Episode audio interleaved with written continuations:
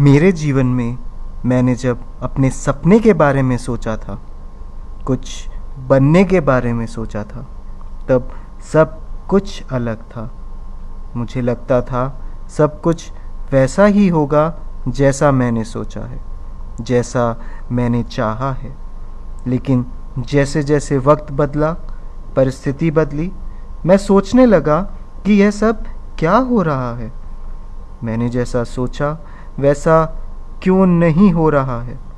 कारण था तैयारी। हम जब भी किसी कार्य को करने की शुरुआत करते हैं तो या तो हम उस कार्य को सीख कर शुरू करते हैं या परिस्थितियाँ हमें सिखा देती हैं।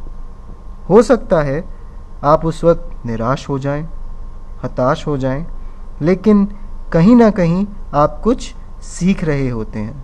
और जब आप सब कुछ सीख जाते हैं, तब आपको समझ आता है कि आपकी गलती कहाँ थी। यदि आपको अभी तक समझ नहीं आया है और चीज़ें आपके तरीके से नहीं हो रही हैं तो उसका कारण है आपकी तैयारी। जैसे जब मैंने पहली बार व्यापार शुरू किया था, तब मुझे लोगों से बात करना नहीं आता था। उन्हें समझाना नहीं आता था। या कहिए कि मैंने सीखा ही नहीं था, जिस कारण मुझसे कई गलतियाँ हुई, जो मुझे उस वक्त नहीं समझ आई थी, लेकिन जैसे जैसे वक्त बीतता गया, मुझे समझ आता गया कि मेरी गलती कहाँ थी। मैं इस कदर बर्बाद हो चुका था कि मेरे पास नौकरी करने के अलावा कोई दूसरा रास्ता नहीं बचा था। नौकरी करते हुए मैंने सीखा कि लोगों से बात कैसे करनी चाहिए? उन्हें कैसे समझाना चाहिए? आखिर लोग चाहते क्या हैं? जब मुझे इन सब बातों का पता चला, तब मेरे अंदर एक विश्वास जगा।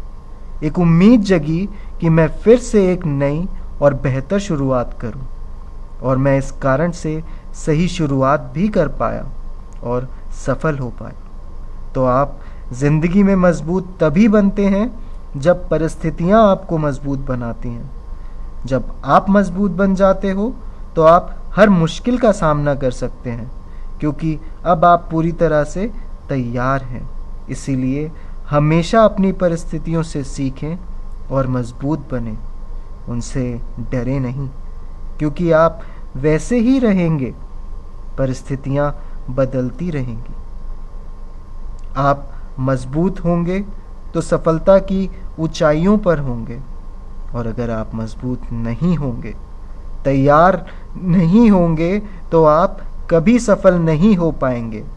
ध्यान रखिएगा कि परिस्थितियाँ आपको नहीं बनाती, वह केवल आपको आपके सामने प्रकट करती हैं और बताती हैं कि आप कौन हैं, कैसे हैं और क्या कर सकते हैं।